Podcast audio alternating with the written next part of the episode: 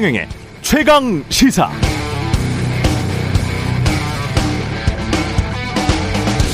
네, 경영이든 행정이든 보통 일할 때 우선순위 정하는 방법을 배우죠.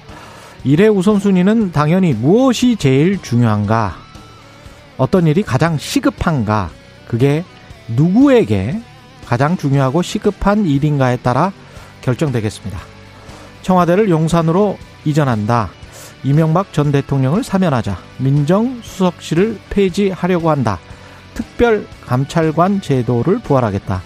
여성가족부는 폐지하겠다. 검찰총장 잘못하면 스스로 사퇴해야 하는 것 아니냐. 공공기관 인사는 자제하라. 대통령 당선 이후 윤석열 당선인과 인수위, 핵심 관계자 등이 던진 화두들입니다. 중요합니까? 시급합니까? 이 일들이 일반 국민들에게 그렇게 중요하고 시급한 일일까요? 당선되면 당장 자영업 소상공인들에게 헌법이 보장한 보상을 하겠다. 경제를 살리겠다. 민생을 챙기겠다. 과학 방역을 실시하겠다고 하지 않았습니까? 그 일들에 대한 로드맵, 또 긴박하게 돌아가는 국제 정세에서 당선인이 취임 이후 남북 문제를 어떻게 해결할 것인지에 대한 비전, 이런 사안들이 국정 우선순위 맨 앞에 있어야 하는 것 아닐까요?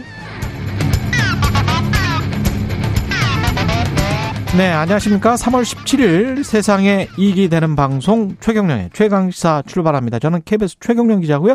최경령의 최강시사 유튜브에 검색하시면 실시간 방송 보실 수 있습니다. 문자 자면은 짧은 문자 50원, 기본자 100원이 드는 샵9730 또는 유튜브에 의견 보내주시기 바랍니다. 무료 콩 어플도 많은 이용 부탁드리고요. 오늘은 김프로의 정치학, 국민의힘 김재원 최고위원 만나보고요. 더불어민주당 윤호중 비대위원장으로부터 여러 현안에 대한 입장 대선 패배 수습 방안 들어봅니다.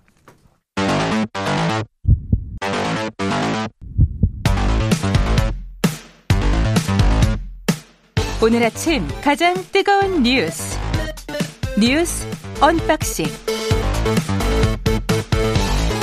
자 뉴스 unboxing 시작합니다. 민동기 기자 김민아 평론가 연결돼 있습니다. 안녕하십니까? 안녕하십니까? 안녕하세요. 예, 어제 오늘이죠. 오늘 간밤에 지금 후쿠시마 쪽에서 지진이 일어났죠.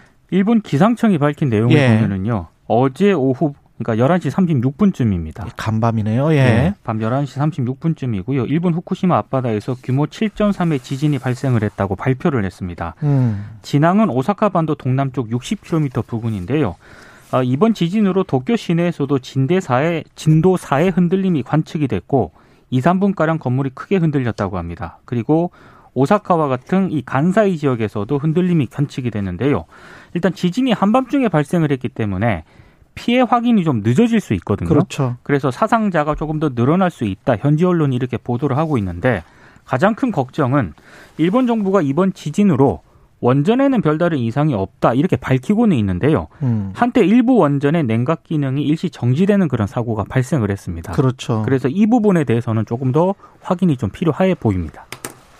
이게 쓰나미가 한 1m 정도 올 수 있다고 예보를 했었어가지고 또 여진이 있을 수가 있고요. 그렇죠. 그렇습니다. 그런 것들의 영향을 계속 봐야 돼서 혹시라도 이제 현지의 뭐 교민이나 이런 분들 굉장히 어이좀. 방송에 예. 좀 이걸 어, 관심을 가지고 계속 지켜보셔야 될 것 같고 음. 원전의 경우에는 뭐 이 냉각이 이제 중, 2시간 정도 이제 중단됐다고 얘기를 하지만 이게 실제로 그러면 어떤 영향을 줬는지는 또 평가를 해봐야 될 거거든요.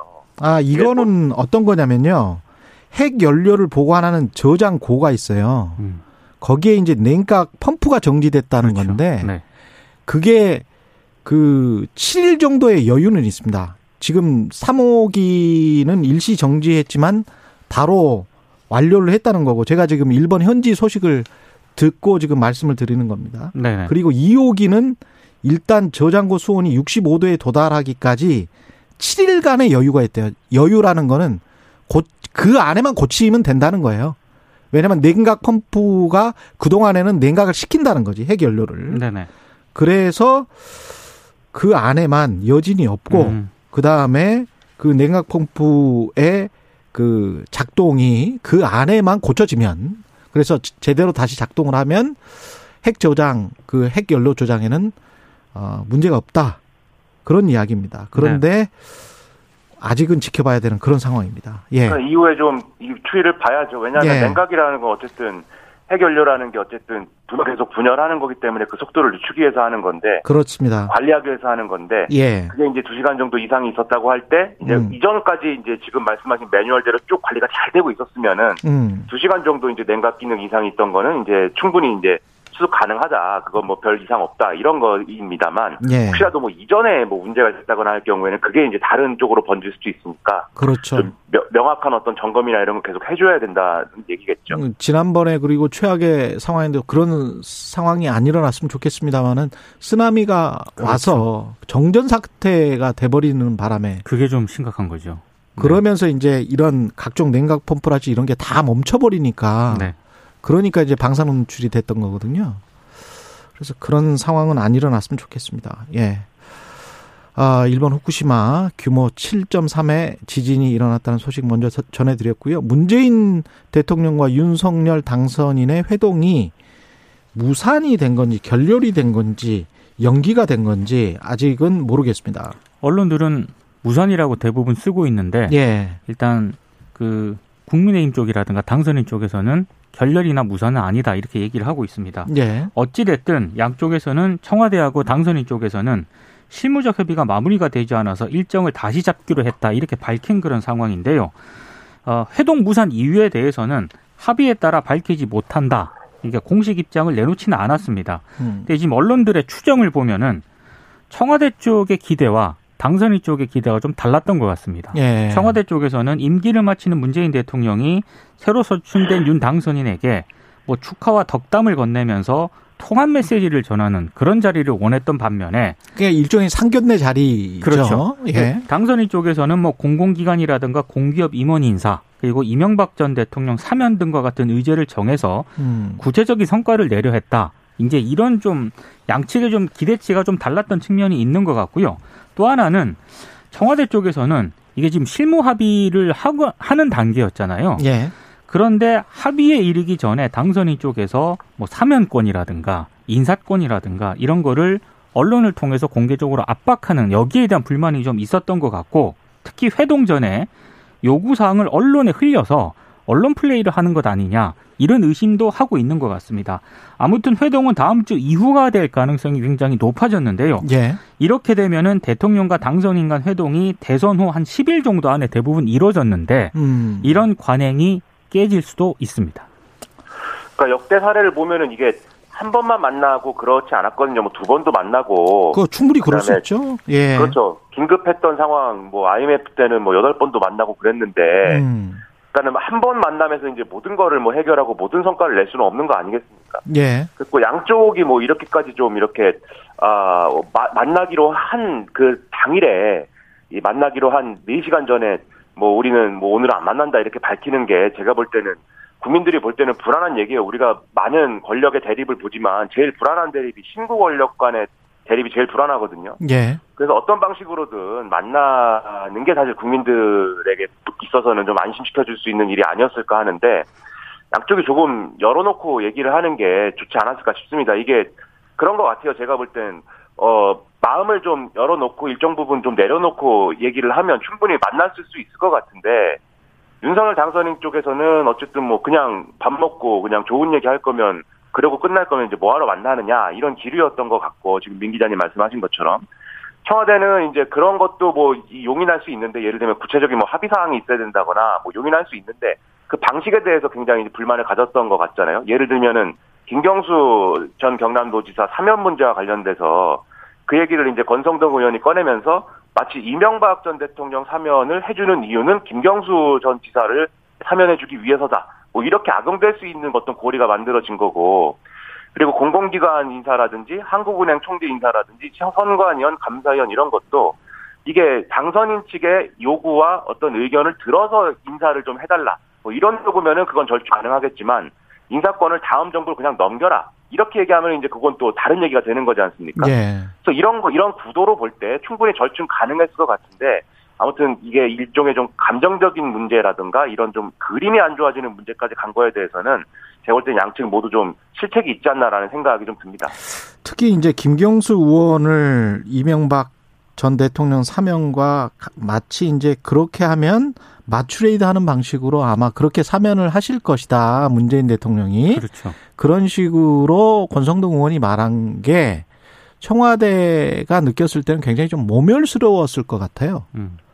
굉장히 좀 모욕적으로 들렸을 것 같고 그렇게 되면 이명박 전 대통령의 사면에 관해서도 속으로 그런 국민 통합이랄지 이런 것 때문에 정치적으로 마지막으로 끝나 끝나면서 하고 가는 게 맞지 않을까라고 생각을 했으면서도 둘 다 못하게 되는 그런 상황으로 오히려 내몰려 버리는 내몰리게 되는 그런 발언이었거든요. 그래서 그런 것들이 굉장히 좀 감정 싸움으로 지금 격화되고 있는 거 아닌가 그런 생각이 드네요. 실무 협의를 진행하는 단계였잖아요. 예. 그래서 그게 최종 합의에 이르지 않은 그런 상황에서 예. 언론을 통해서 이게 마치 기정사실화되는 그런 그렇죠. 분위기가 있었거든요. 예. 그런 부분에 대해서 청와대가 상당히 좀 불편해했다는 얘기가 있습니다. 예. 그러니까 그 김경수 전 지사 문제가 제가 음. 볼 때도 좀 감정적인 측면에서는 이제 클 수가 있는 게 음. 그 얘기가 나오면 이제 문재인 대통령은 이명박 전 대통령 사면을 해도 해도 문제인 거고 안 해도 문제인 거잖아요. 그러면 그럼요. 예. 그렇기 때문에 이게 이게 어떤 선택을 하더라도 문재인 대통령 입장에서는 이제 어, 비난의 여지가 커지는 방향으로 이제 그렇죠. 상황을 만들어 버린 것이기 때문에 그렇죠. 그 부분에 있어서 청와대가 이제 경악된 반응을 보일 수 있다고 생각하는데 예. 근데 윤석열 당선인 측에서 그래도 좀 조심해서 접근해야 될 필요가 있는 게 음. 꼭 성과를 내야겠다 이런 것보다도 일단 국민들 입장에서는 두 분이 만나는 것이 굉장히 필요하다고 생각을 할 거예요. 그렇지 않아도 이제 또 두 분 사이에 전사가 있잖아요. 또 예. 그런 복잡한 문제들이 있었고 하지만 그럼에도 불구하고 어쨌든 국민 통합을 위해서 노력한다. 음. 이 구체제 구 권력과 신 권력이 아무튼 노력한다라는 모습을 보여주는 것 자체가 의미가 있는 것이고 그래서 만나서 뭐 밥 먹고 뭐 덕담 나누고 끝날 거면 뭐하러 만나느냐 이런 태도는 제가 이제 볼 때는 옳지 않은 것이고 음. 일단은 만나고 성과가 없더라도 다음에 또 만날 수 있는 거 아니겠습니까? 그래서 그렇게 여러 차례 만난다라는 걸 전제해서 이렇게 좀 문제를 풀어나갈 수도 있는 거니까 예. 그런 방향으로 생각해 보면 어떨까 좀 그런 생각입니다. 두 정당이 사실 가장 이제 존경하는 그리고 그 정당의 뿌리라고 생각하는 대통령을 김영삼 전 대통령과 김대중 전 대통령으로 들고 있잖아요. 네. 방금 지금 김민아 평론가가 이야기했듯이 97년 IMF 상황에서 김영삼 전 대통령 당시 전 대통령과 김대중 당선인이 만날 때 뭐 어떤 의제를 가지고 만난 거는 아니고요. 만나서 어떤 의제를 합의를 했습니다. 그렇죠. 그러니까 그게 그렇죠. 정치라는 거죠. 그게 정치예요. 그래서 그 물론 이 두 분들도 굉장히 좀 많이 싸웠지만 정말 노련하고 큰 정치인들이잖아요. 그걸 좀 배웠으면 좋겠어요. 김영삼이나 김대중 전 대통령이 했었던 그런 방식들을 그냥 만나서 허심탄회하게 이야기를 하고 전임자가 아 이런 이런 문제가 있으니까 혹시 이런 거는 뭐 조심해야 될 수도 있다. 그런 국정에 관한 이야기도 서로 하고 그러면 앞으로 저는 이렇게 이렇게 하겠습니다라고 함- 하면서 그러면 그것도 좋을 것 같다 이렇게 서로 주고받고 이러면 좋은 거 아닙니까? 사실 그 예. 청와대 이전하는 문제도요. 그렇죠. 문재인 대통령도 이걸 추진을 한번 하려고 했었다가 예. 못한 거 아니겠습니까? 그렇죠. 거기에 대해서 아마 만나면 좀 노하우라든가 이런 거를 좀 얘기해 줄 수도 있지 그렇죠. 않을까 예. 그런 생각도 드네요. 예. 그리고 인수위 이야기 하겠습니다. 경제 분야는 박근혜 정부의 인사들이 많이 보이고요. 외교 안보 쪽은 이명박 정부의 인사들이 많이 보입니다. 그러니까 어제 이제 추가 인선을 발표했는데요. 예. 강석훈 성신여대 교수, 김현숙 숭실대 교수를 당선인 정책특보로 임- 임명을 했습니다.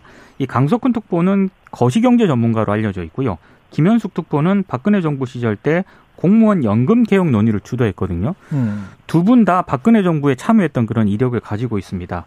아, 그래서 경제 쪽에서는 박근혜 정부 인사들의 어떤 그런 이번에 인수위 참여가 두드러진다는 그런 평가가 나오고 있고 반면에 인수위 외교안보 분과 간사는 김성환 전 외교통상부 2차관이 맡았고 예. 그리고 뭐 김태효 위원이라든가 이종섭 외교안보 분과 인수위원으로 참여를 했거든요. 이분들은 이명박 정부 참여 인사들이기 때문에 음. 뭐 그런 특징이 있다. 뭐 이런 평가가 나오고 있는데 한 가지 좀 논란이 되고 있는 당사자는 장성민 정무특보입니다. 어제 김은혜 그 대변인이 이 장성민 정무특보를 발표를 하면서 예. 어, 특보 명칭은 쓴소리 특보라고 불러달라. 음. 굉장히 뭐 대선 기간에도 당선인에게 쓴소리를 많이 했다라고 합니다. 근데 장성민 특보는 이미 논란이 여러 번 됐던 인물이거든요. 이5.18 관련해서 북한군 침투설 이야기한 사람이죠. 그렇습니다. 예. TV조선 그 프로그램을 진행을 하면서 북한군 침투설을 방송에서 논란이 됐었고 음. 그리고 김정은 사망설을 또 페이스북을 통해서 유포를 했다가 논란이 좀 제기가 되기도 했었는데 이런 부분에 대해서는 조금 어, 논란이 좀 제기되는 그런 대목입니다. 예. 그 쓴소리도 이제 쓴소리도 좋은데 음. 쓴소리의 내용이 이제 맞아야 되거든요.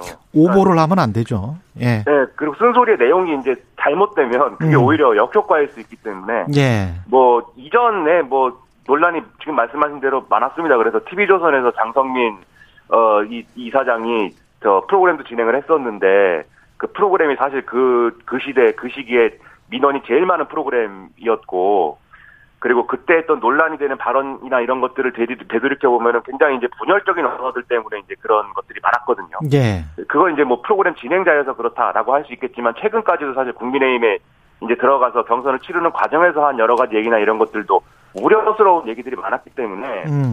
그런 얘기를 쓴소리로 하면 안 되고 그런 얘기는 뭐 본인이 어떤 정치적인 어떤 그런 어 여러 가지 해, 그 행보를 하면서 나온 얘기다라고 치고 그 쓴소리는 좀 올바른 쓴소리를 해줬으면 좋겠다라는 생각을 하는데 뭐 실제 어떤 쓴소리를 하는지는 우리가 알 수 없는 거 아니겠습니까? 예. 그래서 쓴소리를 아무튼 잘해줬으면 좋겠다 생각하고요.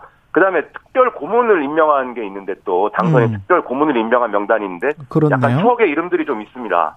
어, 윤진식 전 산업자원부 장관, 인테이 전 한경대 총장, 이석준 전 국무조정실장, 박보근 전 중앙일보 부사장, 김영환 전 과기부 장관, 이동관 디지털 서울문화예술대 총장, 유종필 전 국회 도서관장, 그 특히 이제 이동관 전 어. 총장 뭐 이런 인물들은 이제 핵관이라는 단어의 또 원조 아닙니까? 그렇죠. 다 MB 쪽 인사들이네요. 거의 다가. 그렇죠. 예. 그렇습니다. 그래서 이게 결, 결과적으로 보면은 지금 이제 인수위에 참여하고 있는 인물들의 어떤 좀 이 성향이나 이런 것들을 그룹별로 보면 결국 이명박 박근혜 정권 시절에 이제 주요 인물들이 많이 돌아온 거에 더해가지고 호남을 기반으로 했던 이제 좀 이 뭐 소위 막 언론에서 얘기하는 올드보이 정치인들 예. 이 합류하는 형태 그런 형태가 되고 있다라고 볼 수가 있겠습니다. 음, 지금 뭐 특별 고문이니까요. 어떤 영향력을 행사할지는 뭐 내각이 구상 구성되고 좀 봐야 될 것 같습니다. 네. 예. 김호수 검찰총장은 사퇴를 거부했고요. 어제 출근하면서 출입 기자들에게 굉장히 짧은 입장문을 전달을 했거든요. 어, 법과 원칙에 따라 본연의 임무를 충실히 수행하겠다 이런 뜻을 밝혔는데 사실상 자진 사퇴를 거부한 것으로 언론들이 해석을 하고 있고요. 실제로 오늘 검찰 고위 관계자가 익명으로 일부 언론과 인터뷰를 했는데 아, 김 총장이 외부의 사퇴 압박에 연연하지 않고 자신의 임기를 지키겠다는 의지가 강한 것으로 안다 이렇게 얘기를 했습니다. 음. 실제로 어, 자진 사퇴 의사는 전혀 없는 것으로 일단 확인이 되고 있, 는 그런 상황인데요. 아, 일단 이런 얘기는 있습니다. 그 윤석열 당선인이 지난해 12월 당, 당 공식 유튜브 채널에 출연을 한 적이 있거든요. 예. 그때 이준석 대표와 이런저런 얘기를 했는데 그때 김호수 총장의 임기를 보장해 주겠다는 의사를 간접적으로 밝힌 적이 있는데 음. 이것과 지금은 약간 배치되는 그런 상황 아니냐라는 그런 지적도 나오고 있습니다. 그러니까 이게 정말로 만약에 그 윤석열 당선인 측에서 김호수 검찰총장이 정말 물러나기를 바란다고 하면 공개적으로 이렇게 사퇴 압박을 하면 오히려 물러나기가 어려워요. 그렇죠. 이게 검찰총장 입장에서는 윤석열 당선인도 너무나 잘 아는 얘기지만 정치권에서 막 물러나라 물러나라 해가지고 그것 때문에 물러났다라고 하면 정치권의 어떤 외압 때문에 물러난 검찰총장이 되는 거잖아요. 그 윤석열 그런- 당선인도 네. 뭐 그대로 경험을 해봤기 때문에. 그렇죠. 그렇죠. 그래서 음. 그런 선례를 또 만들고 싶지 않을 거기 때문에 오히려 그렇게 밀어붙이면은 오히려 어 나는 그 법과 원칙에 따라서 계속 하겠다라는 이런 메시지가 나올 수밖에 없는 거거든요. 예. 그래서 그런 의도를 가지고 뭐 이렇게 주장을 했다 그러면 그 의도를 관철시킬 수도 없는 것일 뿐더러 그리고 그게 이제 바람직하지 않다는 얘기는 뭐 계속 드리고 있는 거고요. 결론적으로 얘기해서 그렇죠. 예. 그리고 결국 이, 이 윤석열 대통령이 취임할 때 그 이후까지 이제 김오수 총장이 계속 갈 거냐 이거는 이제 본인의 어떤 의지에 달린 문제니까 음. 얼마든지 smooth하게 풀어갈 수 있는 그런 여지가 있을 텐데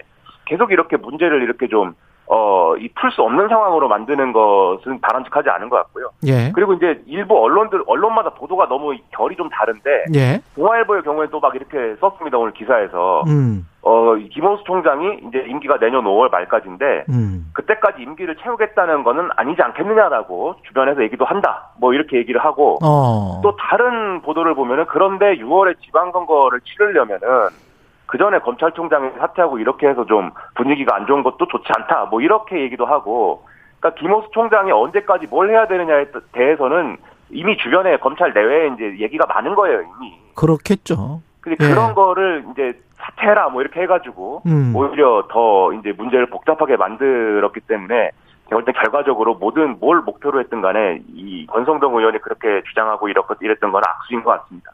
검찰총장하고 근데 지방선거하고 무슨 상관이 있죠?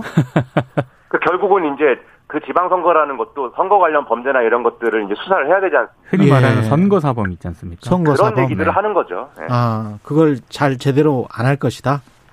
뭐 제대로 안 하게 하겠습니까? 우리 검사들이 엄- 훌륭한 분들이기 때문에 예. 네, 다 잘 하겠지만 예. 항상 검 검찰 조직은 그런 걸 항상 걱정하는 것 같아요. 위에 뭔가 음. 누가 없거나 흔들리거나 하면 예. 밑에 단위에서 수사가 잘 안 된다. 뭐 이런 걱정을 하는가 봅니다. 예. 알겠습니다.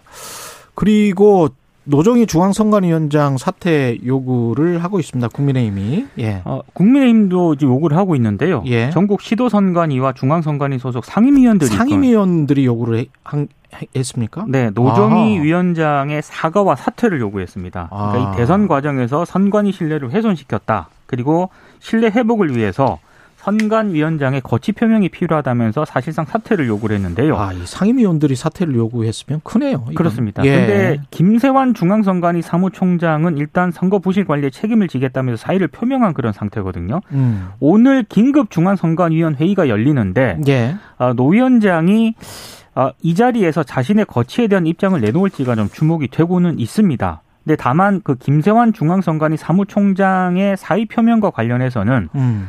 아들 관련 채용 특혜 의혹이 작용을 했다라는 언론 보도도 지금 나오고 있거든요. 그렇죠. 예, 그래서 오늘 아마 긴급 중앙선관위 회의에서 두 안건이 모두 논의가 되지 않을까 이런 생각이 좀 듭니다. 음. 그러니까 이 노정희 선관위원장 같은 경우에는 뭐 정권이 바뀌고 뭐 이런 거를 다 떠나서 그렇죠. 지난 대선의 사전 투표 관리가 부실하게 됐고 그게 논란이 커졌고 굉장히 대선의 어떤 신뢰도를 떨어뜨릴 수 있는 그런 사건이 됐던 거는 분명하기 때문에 예. 제가 볼 때는 거치 표명이 필요하지 않나 의사 표명이 그런 생각은 저는 듭니다. 무엇보다 뭐 사전 투표 당일날 그렇죠. 네. 선관위원장이 이게 출근을 안 출근을 안 했죠. 네. 그렇습니다. 그거는 정말 문제가 있는 것 같아요.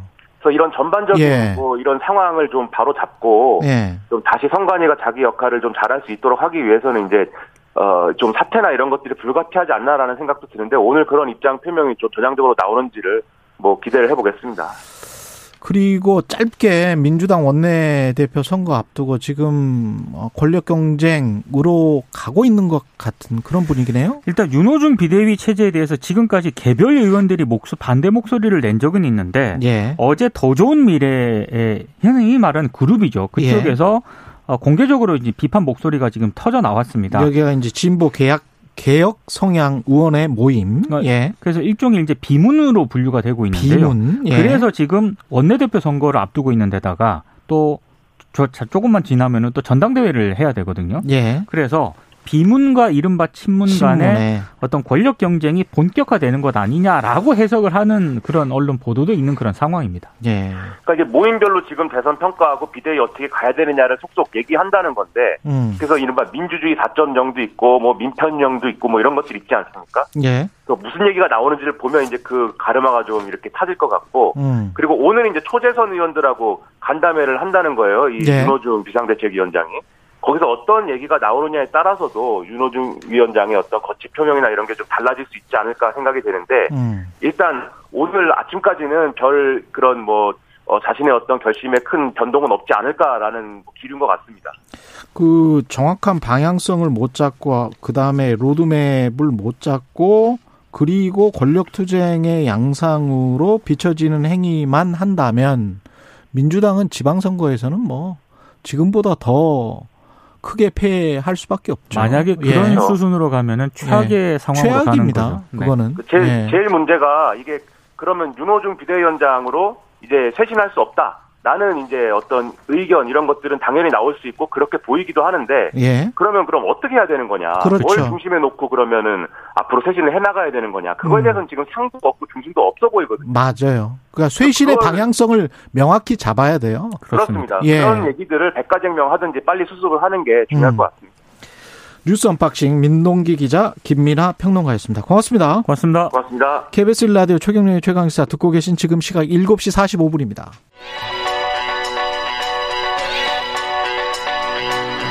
최강 시사 전민기의 눈. 네, 전민기의 눈 한국 인사이트 연구소 전민기 팀장 나와 있습니다. 안녕하십니까? 네, 반갑습니다. 전민기입니다. 예, 20대 대선 이후 국민들 반응을 빅데이터로 알아보겠습니다. 네. 대선이라는 키워드로 대선 이후 반응. 네. 예. 그 3월 10일부터 어제까지 연금량이 한 59만 건인데요. 음. 연관어는 그 다음 날 이틀 그 이후에 좀 많이 변했어요. 그러니까 예. 어, 뭐, 감성어 자체가 설렘이나 기대라는 키워드가 많았는데 좀 음. 사라지면서 지금 정치권에 대한 좀 실망감이 좀 드러나는 키워드들이 많이 나오고 있습니다. 시간이 가면서. 네, 지금 예. 뭐 여가부나 이런 이야기 나오는 것 자체가 음. 그 지난주에 말씀드렸지만 통합이나 이런 부분에 대한 좀 기대감이 있었거든요. 예. 그래서 감성어를 보니까 28.6대 66.7이에요. 66.7. 지난주에 아. 한 하루 이틀 지났을 때는 그래도 한 반반 정도였거든요. 기대감이 있었군요. 예. 예. 근데 지금 뭐 여성 혐오나 불만족스럽다, 비호감, 혐오, 갈등, 뭐 차별, 물론 그, 어, 민주당 쪽에서 어떤 패배와 관련한 부정어도 있지만 음. 그 외의 것들은 지금 정치권에서 양 당 모두 보여주는 어떤 행태에 대해서 음. 좀또 젠더 갈등이나 뭐 여러 이슈들이 좀 음. 국민들이 보기에는 좀 불만족스러운 모습으로 좀 흘러가는 게 아닌가 이런 좀 여론을 읽을 수가 있습니다.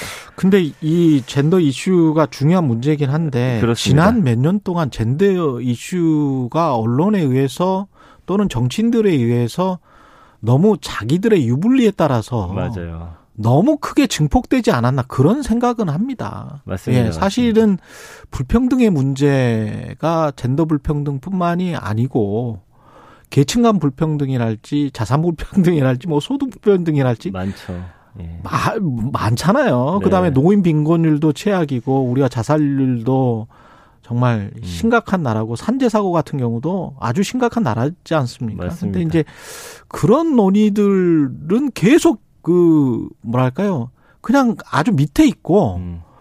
그냥 젠더 이슈가 모든 것이냐 그래서 사실 이게 이게 맞는지 모르겠어요. 저는 댓글 같은 예. 거 살펴보더라도 예. 그 여가부가 무슨 일 하는지도 난 잘 모른다. 근데 일단은 그쵸. 폐지냐 아니냐를 두고서 또 결국에는 한쪽 편을 들게끔 만드는 이 현실이 좀 슬프다라는 좀 댓글들도 있고요. 그러니까요. 그런 반응들이 뭐 많습니다. 여가부 폐지랄지 여성 할당제 관련 이슈들이 언론에서는 정말 많이 다뤄지는데 네. 여론은 어떻습니까? 지금 대통령 선거 전에 한 방송사 여론조사에서는 여성가족부 폐지 공약에 대한 의견은 엇갈렸어요. 그래서 예. 여가부를 유지하되 개편하자는 응답이 44.6%로 가장 많았고요. 음. 완전 폐지가 33.9%, 현행 유지가 15.9% 순이었는데 일단 대선 이후 관련 여론조사는 지금 하나밖에 안 나왔습니다. 여론조사 기관 조원 CNI가 지난 12일에서 14일 전국 유권자 1000명을 상대로 여성 가족부 폐지에 대한 입장을 물었더니 52.4%가 찬성했다라는 그런 내용이에요. 격차 오차 범위 플러스 마이너스 3.1% 포인트인데 이게 이제 빅데이터의 반응과는 좀 많이 달랐습니다. 예. 예. 그래서 빅데이터 상에서의 반응은 어땠습니까? 네, 여가부 폐지 관련해서 이제 연관어 보면은 어. 윤석열 단선인의 이름 있고요. 예. 그다음에 여성, 그다음에 시급, 뭐 한남, 그다음에 뭐 폐지 등등등의 단어가 보이고요. 감성어가 중요한데 29.3대 57이에요. 그러니까 이 인터넷 여론에서는 좀 반대하거나 이걸 다루는 부분에 대해서 가장 많이 지금 나오는 단어가 암담하다거든요. 이게 지금 이- 일부러 지금 아, 엄, 그 언급을 안 했잖아요. 전민기 네네. 팀장이. 네. 왜냐면은 일부 지금 혐오 단어들이 있어요. 많습니다. 예. 예. 네, 근데 네. 이 여가부 폐지와 관련해서 이렇게 대립할 일인가? 네. 그래서 좀 여기에 대한 그러니까 언론에서 다뤄는 지고 있는데 국민들은 이걸 바라보는 시선이 좀 예. 암담하다라는 표현이 가장 많다라는 그렇죠. 걸 보니까 왜냐하면 이- 이렇게 혐오 발언들이 많은데 맞습니다. 이게 이럴 일인가 싶- 싶기도 합니다. 그렇습니다. 예, 예. 이, 그 부분이 좀 중요한 것 같아요. 예. 네, 만족하지 않는다. 예. 제대로 안 되고 있다. 반대한다. 뭐, 뭐, 이게 입에 담기 힘들 정도로 이런 소리를 왜 하냐. 방송에서 못하는 단어들이 있어서 네, 네, 네, 말씀을 못 맞습니다. 드리겠습니다. 네, 네, 예. 그렇습니다. 그 이명박 전 대통령 사면은 어떻습니까, 여론이? 네, 이것도 이제 빅데이터하고 여론조사 반응이 좀 많이 다른데요. 예. 한국 사회 여론연구소가 14에서 15일 여론조사 결과를 보면은 응답자의 46.1%는 이전 대통령 사면에 대해 찬성한다고 답했고요. 음. 반대한다는 49.1%로 찬성보다 2.7%포인트 많았습니다. 예. 그 전국 18세 이상 성인 남녀 1,005명을 대상으로 무선 ARS 자동응답 방식으로 물었고요. 표본 오차 95% 신뢰 수준에 플러스 마이너스 3.1%포인트, 응답률 4.2%였고요. 앞서서 이제 KBS가 지난해 12월 29일에서 31일에 한국 리서치에 의뢰해서 실시한 여론조사에서는 이전 대통령 사면에 대해 응답자의 60%가 반대했고 찬성은 34.2%에 음. 그쳤는데 대통령 대선 이후에는 어, 요 여론조사 결과는 조금 찬성 쪽으로 기울고 있는 좀 이제 대선도 끝났으니까 네. 서로 좀 화해하고 뭐 그런 어떤 국민들의 마음이 반영이 된 것 같습니다. 바로 그 점이죠. 예. 그래서 빅데이터 반응하고 좀 비교해 볼게요. 음. 감성어가 13.4 대 84.1이에요. 그러니까 이거는 뭐 반대한다라는 의견보다는 예를 들면은 좀 음, 신중했으면 좋겠다라는 이야기 그리고 예. 뭐 이것도 역시 갈등을 좀 부추기고 있다. 아. 그리고 좀 반대한다라든지 뭐 어, 떠들다. 이 언론에서 너무 떠들고 있다라는 식의 음. 반응들도 좀 강하게 보여지고 있고요. 예. 그다음에 포용이라든지 뭐 통합 요런 키워드들도 간간히 보이는 걸 봐서는 일단은 좀 이게 지금 시점에서 다뤄지는 거에 대해서 음. 좀 국민들은 예상치 못했고 어 좀 음, 아직 생각해 보지 못한 반응이다라는 점들이 좀 많이 눈에 띄고 있습니다. 국민들이 새 정부에게 진짜 바라는 것, 가장 바라는 점은 이 데이터로 좀 알 수 있습니까? 네, 그래서 제가 봤더니 지난주나 비슷합니다. 국민 예. 통합이거든요. 국민, 첫 번째는 국민 통합. 예, 그래서 좀 뭔가 좀 대한민국의 미래를 위해서 좀 함께 나아가는 모습을 좀 보길 바랬는데 예. 이게 아니다 보니까 아까 그런 반응들을 볼 수가 있잖아요. 그렇죠. 저는 암담하다가 모든 국민의 심정이 아닐까. 음. 그리고 두 번째가 코로나. 코로나. 지금 코로나 확진 자 이렇게 폭증하는 그렇죠. 상황에서 이거 어떻게 우리가 대처하고 음. 어, 정부의 어떤 그런 정책에 대해서 좀, 좀 걱정되죠. 논의를 했으면 좋겠는데요. 그리고 예. 세 번째가 경제와 부동산 이야기. 당연하고요. 네, 네 번째가 예. 공약 이행. 그래서 예. 이제 공약 어떻게 이행할 것인지 이런 좀 준비하는 모습들 좀 보여줬으면 했고요. 음. 5위가 이제 편가르기나 갈라치기를 좀 안 했으면 좋겠다. 음. 역시 통합과 좀 연결되는 키워드인데 그렇죠. 지금 여기에 대한 기대감에 지금 미치지 못하는 이런 정치권의 행보 앞으로 어떻게 국민들이 반응할지는 좀 지켜봐야 될 것 같습니다. 그 청와대 이전과 관련해서 혹시 뭐 있는 게 있어요? 네, 빅데이터는? 그래서 감성으로 좀 긍부정비를 봤더니 어 31대 57 부정 여론이 좀 더 높았습니다. 청와대 이전이? 예, 그런데 이제 충격이라는 키워드가 좀 있었고요. 예. 좀 무모하다, 불편하다, 우려가 음. 된다, 좀 걱정이 된다. 이 사이에 좀 적극적으로 검토해 보자. 음. 어, 그다음에 좀 소통을 통해서 해결해 보자. 좋다라는 반응도 한 30% 정도 있고요. 예. 그 외에 좀 예상 못 했던 어떤 아. 일들의 진행이다 보니까 좀 우려된다라든지 좀 걱정된다라는 좀 반응들도 있어요. 청와대 이전을 하는 게 국민과의 소통을 위해서 이제 이전을 한다라고 당선인이 그랬기 때문에 네. 그쪽 방향으로 어떻게 되는지는 좀 보겠습니다. 예. 알겠습니다. 예. 전민기의 눈이었습니다. 고맙습니다. 감사합니다. KBS 1라디오 최경령의 최강 시사 1부는 여기까지입니다.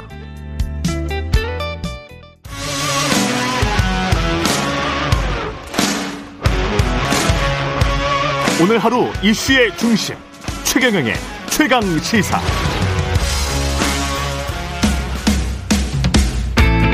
여의도 정치구단 김재원이 말한다. 김프로의 정치학. 네, 여의도 최고의 전략가 정치구단 국민의힘 김재원 최고위원과 여의도 정치 구석구석을 들여다보겠습니다. 월간 김프로의 정치학 김재원 국민의힘 최고위원 나오셨습니다. 안녕하십니까? 안녕하세요. 예. 대선은 뭐 지금 이제 다시 복귀하려면 뭐 아득한 옛날처럼 느껴집니다. 벌써 그렇죠. 시간이 많이 지나 많은 많이 지난 것 같아요. 제가 저 그 어, 페이스북을 보다가 예, 지난해 3월 11일 날 그러니까 1년하고 며칠 지났죠. 그죠? 그렇죠, 그렇죠. 지난해 3월 11일 날 어, 그 윤석열 당시 이제 검찰총장이 그 사, 그렇죠. 사 퇴하는 걸 보고 아, 우리 보수? 예, 아. 우리 보수 진영이 정권 교체를 위해서 윤석열과 함께 가야 된다. 음. 악마의 손이라고 하더라도 잡고 아, 그때 그 정권 교체를. 위해서 예. 어, 그다 함께 가야 된다라고 음. 글을 썼다가 엄청 혼나고 맞아요, 맞아요. 예. 악마라도 손을 함께 잡아야 된다 그 예. 말씀하셨고 보도도 많이 됐었어요. 그게 왜 그랬냐면 그 전에 예. 2017년에 음. 그 당시에 이제 탄핵 국면에서 국민의당 비대위원장이던 박지원 비대위원장이 예. 이제 탄핵 정수 정족수를 채우려니까 음. 어, 당시 새누리당의 의원들까지 음. 어, 함께 손을 잡고 탄핵을 이뤄야 된다라고 주장하면서 예. 어, 비록 새누리당 의원들이 어 그 적폐 세력이고 그 어, 스스로가 반성해야 되지만 어. 그러나 악마의 손이라도 잡고 이 탄핵을 이루자 이렇게 추천을 했어요.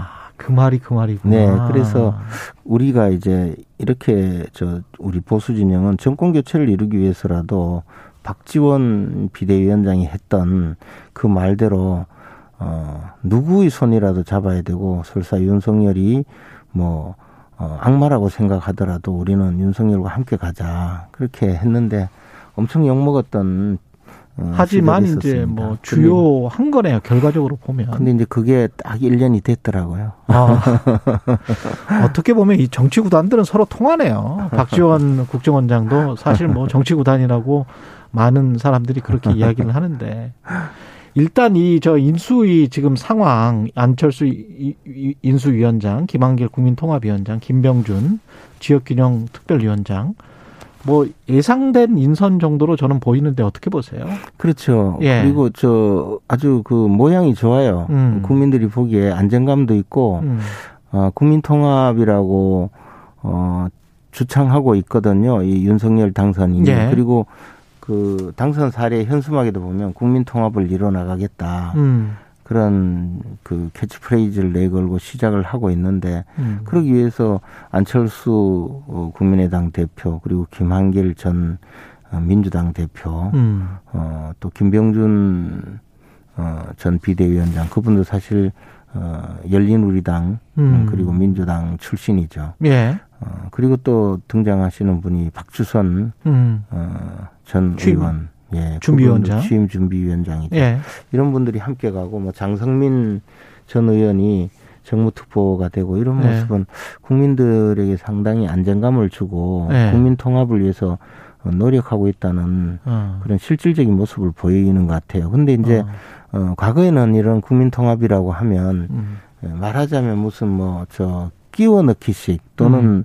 어, 어, 저 국민들에게 내세우기 위한 그런 인사였는데 음. 네. 이분들에 대해서는 실질적으로 어. 윤석열 당선인이 어, 많이 의지하고 어. 어, 또 많이 도움을 받는 그런 분들이거든요. 예. 그러니까 앞으로도 어, 윤석열 정부에서도 함께 갈 분들이라고 음, 생각합니다. 그 언론에서는 또 다른 시각도 있는 게 그 이명박 정부의 인사 그리고 박근혜 정부의 인사 주로 이제 내각이나 청와대 그때 당시 청와대에 있었던 분들이 주요 포스트 실제로 일하는 자리 경제 국방 외교 음. 그쪽으로 이제 인수위원들이 많이 가서 어떻게 보면 이명박 정부와 박근혜 정부 특히 친이계의 약진 이게 눈에 띄는 게 아닌가 뭐 이런 이야기도 하더라고요. 그래서 이제 박근혜 정부에서 일했던 분들이라고 하면 예. 저 김현숙 그 그렇죠. 강석훈 이 예. 두 분은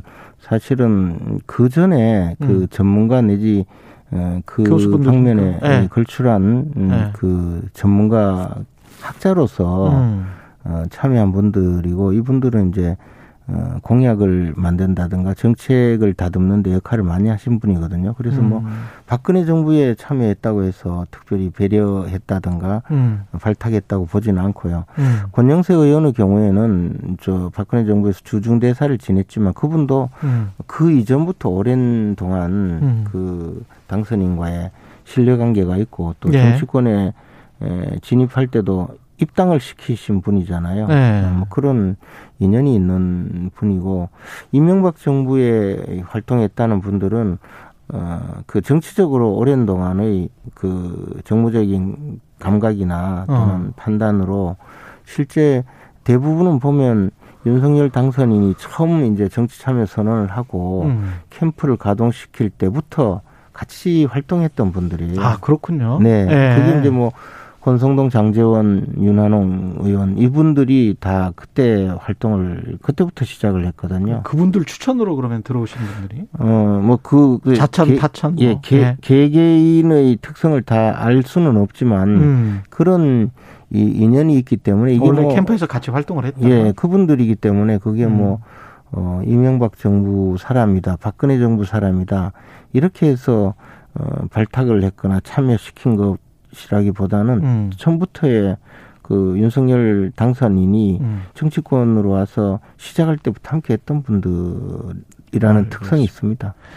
그 여야가 지금 대립하는 게 여전히 이제 대장동 특검인데 어제 박강원 의원이 저희 프로에서 국민의힘은 이재명 후보만을 겨냥한 어, 발의 법안이고 우리는 둘 다 윤석열, 이재명 다 포함한 법안이기 때문에 우리가 훨씬 더 종합적이다 이런 이야기를 하던데요.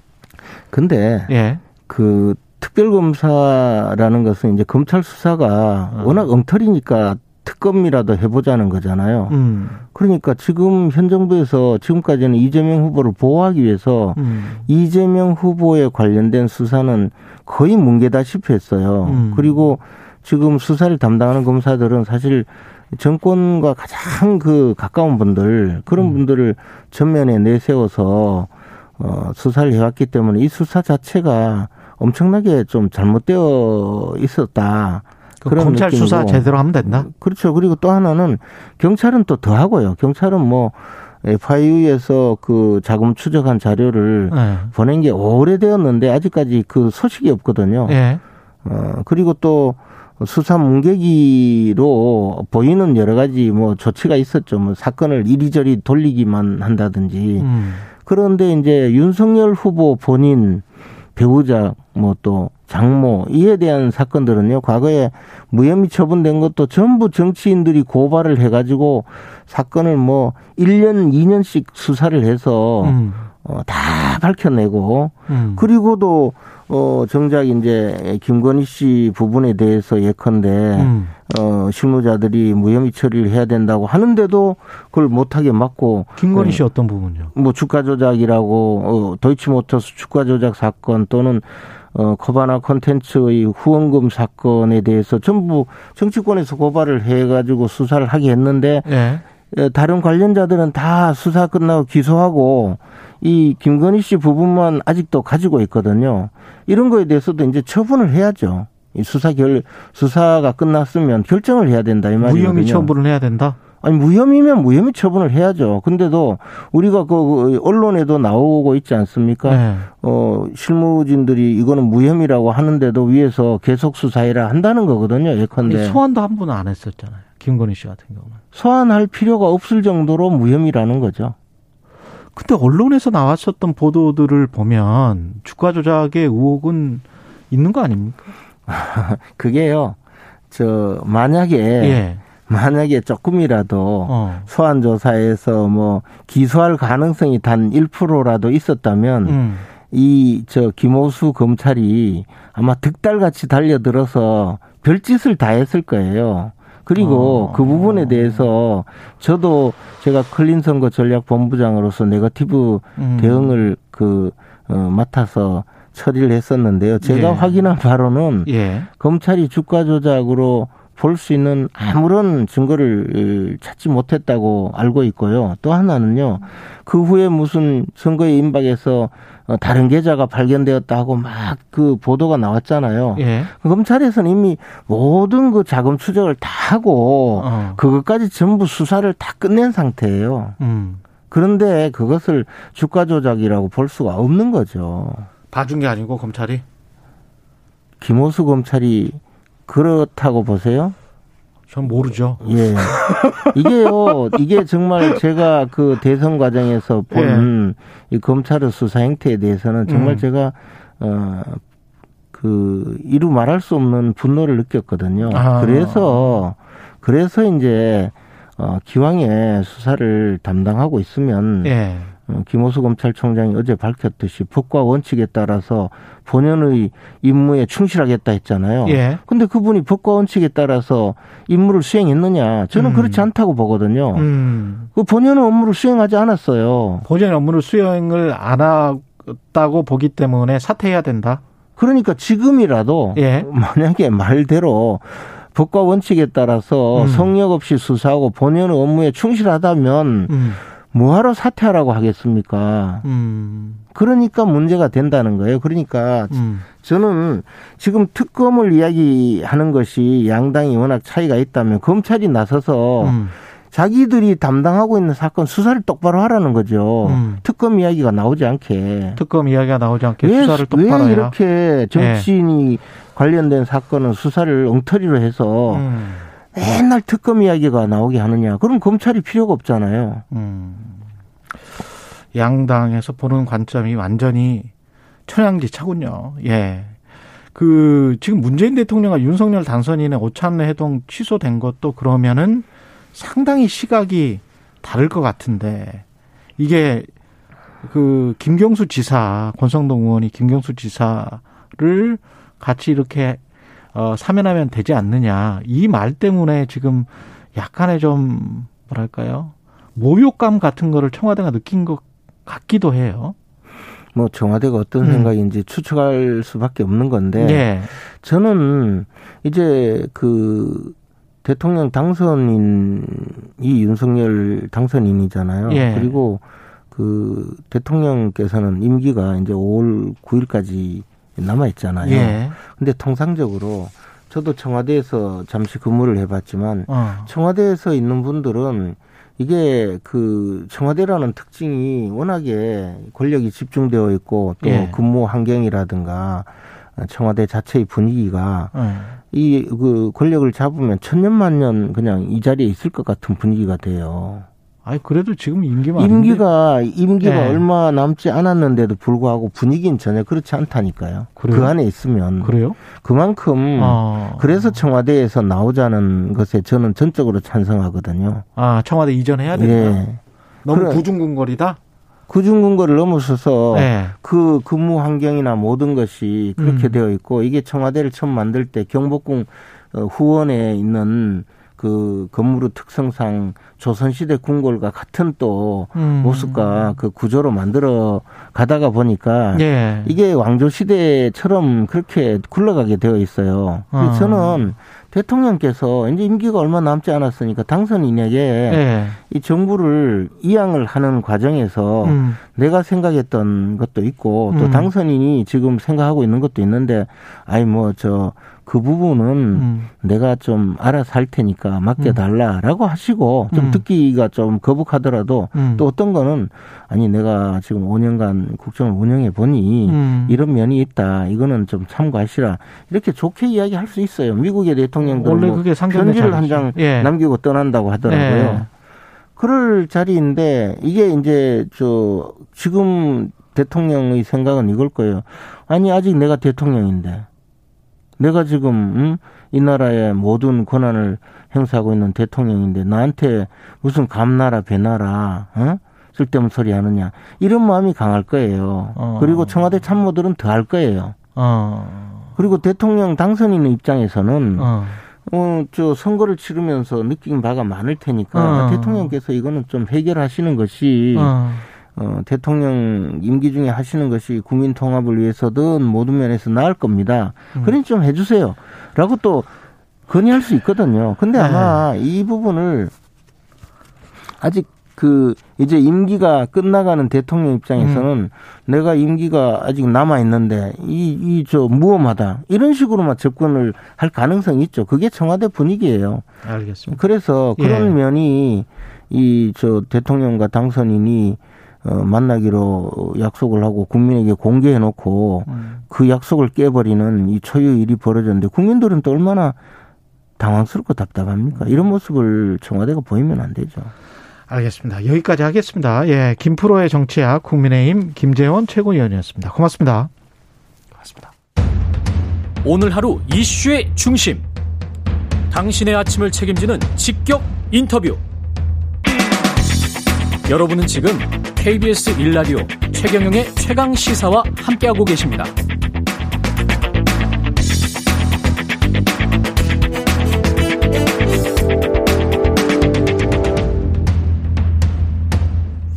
네, 이어서 더불어민주당 윤호중 비대위원장 만나봅니다. 대선 패배 이후에 내부 상황이 좀 어수선한 것 같은데요. 현안에 대한 입장, 내부 상황 어찌 수습해 갈지 스튜디오로 직접 모셨습니다. 예, 안녕하십니까? 네, 안녕하세요. 반갑습니다. 예.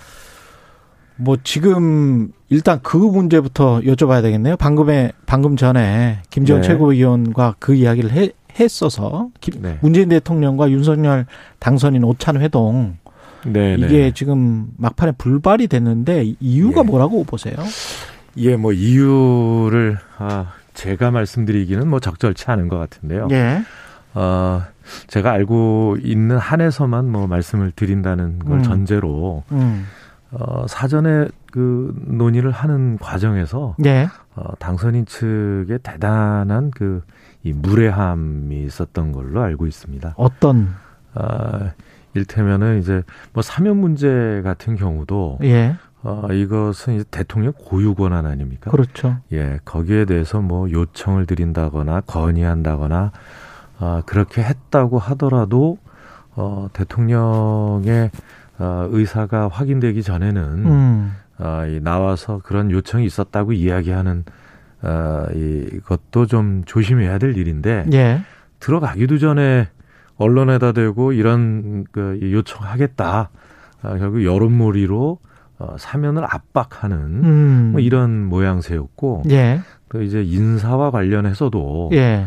일테면은 모든 인사를 중지해라. 음. 아, 그다음에 이제 어, 당선인과 협의해서 인사를 하자. 음. 뭐 이런 이야기까지 나오는 그런 상황이었어요. 예. 이런 걸로 미뤄보면 어, 대단히 무례한 어, 이 요구가 있었고 예. 마치 그이 어, 점령군 행세하는 어. 어, 이런 모습 때문에 결국은 어, 이 불발이 된 것 아닌가 이렇게 보고 있습니다. 그 톤과 뉘앙스 때문에 그랬을 수도 있을 것 같은데 특히 이제 김경수 전 지사를 같이 사면하면 될, 될 것이다. 뭐 이런 식의 어떤 핵심 관계자 이야기가 있었거든요. 그게 굉장히 좀 모욕스럽게 느껴졌을 수도 있겠다 그런 생각은 들더라고요. 뭐, 어, 이 대통령의 음. 고유 권한에 대한 아, 이 명백한 침해죠. 예. 아, 이뭐 당선인과 아, 현직 대통령 간의 이 회동에도 어, 예의와 격식이 있게 마련인데 음. 그런 것을 전혀 무시하고 음. 아, 이 자기들 마음대로 그냥 모든 걸 끌고 갈 수 있는 것처럼 음. 이렇게 하는 어, 이 일방통행식 자세에 문제가 있었지 않았나 싶습니다. 예. 그 문재인 정부 아까 그 공공기관 인사도 말씀을 하셨는데 이주열 한국은행 총재는 이달 말에 종료가 되고 이건 네. 청와대에서도 원래 그 당선인에게 넘기겠다 그렇게 이야기하지 않았었나요? 아 그러니까 그런 그렇죠. 부분들은 예. 이렇게 뭐 무슨 그 인사권에 대해서 어, 지금부터 정지해라 음. 마라 하는 대상이 아니죠. 음. 어, 서로 어, 존중해 가면서 일을 해야 될 시점인데 음. 예, 그 과도한 요, 뭐 요구를 한 것 아닌가 싶습니다. 그 검찰총장 문제도 제기를 했단 말이죠. 예, 그 뭐 직접 어, 당선인이 한 거라고 볼 수는 없겠으나 예. 아, 이 권성동 의원이 뭐 이건 저이 간섭하는 건 아니다라면서도 예. 무슨 뭐 압박이나 종용 아니다라고 하면서도 스스로 거치 결정해라. 이건 사실상 어, 이 그만두라는 얘기하고 똑같은 얘기입니다. 음. 아, 이것은 이제 뭐 어, 어, 윤석열 어, 이 당선인이 어, 검찰총장으로 있을 때 예, 그때 뭐 법과 원칙에 따라서 이, 이, 그 어, 임기를 마치겠다고 그렇게 수도 없이 이야기하던 어, 말을 정면으로 스스로 이제 어, 당선인 측에서 네. 어, 뒤집는 얘기를 하게 되는 겁니다. 어, 실제로 윤석열 총장이 어, 이 환경부 장관의 김은경 예. 예, 예. 환경부 장관이 이제 어, 이 산하기관 뭐 임원들에 대한 자녀 임기를 조사한 것 가지고도 음. 어, 이 불법이다 이렇게 해서 어, 구속 그, 이, 저, 기소를 하, 하지 그랬었죠. 않았습니까? 예. 예, 그렇게 법과 원칙을 뭐 중시하던 한다고 했던 어, 양반이 예. 어, 갑자기 대통령 되자마자 이런 식의 어, 인사권에 대해서 어, 이 어, 뭐 침해에 가까운 어, 이런 태도를 보이는 것에 대해서는 매우 실망스럽습니다. 예. 민정수석실 폐지는 어떻게 보고 계십니까? 민정수석실을 두느냐 안 두느냐의 문제는 예. 그건 뭐 청와대 내에 어, 이 조직 개편에 관한 부분이니까 이건 뭐 음. 법에 정해져 있는 것도 아니고요. 뭐 얼마든지 할 수 있습니다. 그런데 어, 이제 어, 민정수석실의 기능 중에 크게 이제 내부 감찰 기능하고 또 어, 이 인사 검증 기능 뭐 이런 것들이 있지 않습니까? 예. 어, 그런데 내부 감찰의 경우에는 이제 그 어, 감찰관 제도가 어, 좀 실패한 제도로 들어왔거든요. 음. 이미 어, 과거에 그 박 근혜 정부 때도 어, 최순실 이 사태 같은 걸 막질 못했어요. 음. 그러니까 이런 문제가 있는데 그 정도만 만들어 놓고 이제 이 인사 검증 기능을 법무부나 경찰에 넘기겠다 음. 이렇게 얘기를 합니다. 근데 인사 검증 기능을 법무부에 넘겨놓으면 음. 법무부에는 아무런 뭐 검증 능력이 없습니다. 그러니까 예. 어, 역량이 없습니다. 결국은 검찰에 주겠다는 건데 어. 이건 사실상 검찰을 어, 과거의 국정원이나 안기부처럼 이용하겠다. 그러니까 이 검찰에서 일종의 조난 자료, 인사와 관련된 대통령 어. 어, 보고 자료 이런 것들을 이제 일상적으로 수집하게 만들겠다. 결국 거- 검찰 공화국으로 가겠다라는 그 이 의지를 어, 이 그대로 드러난 거 아닌가 이렇게 저희는 보고 있습니다. 그렇게 보시는군요. 예. 이 지금 저 용산으로 광화문 시대에서 용산으로 이전할 것 같은 그런 분위기지 않습니까? 청와대도. 뭐 아직 확정된 것은 예. 아니다라고 합니다만은요. 예. 용산으로 이전하는 문제는 우리 그 어, 국방 안보에 어, 그 커다란 문제를 발생시킬 수가 왜요? 있습니다. 어, 이 우선 그 어, 이 현재 국방부 이그 어, 가 청사? 있는 예. 예, 용산 지역에 우리 군사 시설들이 많이 있는데요. 그렇죠. 뭐 국방부만 있는 게 아니고 합참도 있고 예. 또 이제 그, 그 경비하는 음. 예, 경비 부대들도 있고 뭐 사이버 사령부 뭐 이런 것들 많이 있습니다. 예. 그런데 그 어, 부대들의 이전 계획을 세우지도 않고 어, 이 한 달 안에 비워라. 그럼 어디로 가라는 겁니까? 이그그 부대들이 대단한 보안 시설들이거든요. 아. 그 보안 시설들을 그냥 아무데나 저 그 계획 없이 국방부에서 알아서 빨리 빼라. 이게 가능한 일이라고 생각하는지 모르겠어요.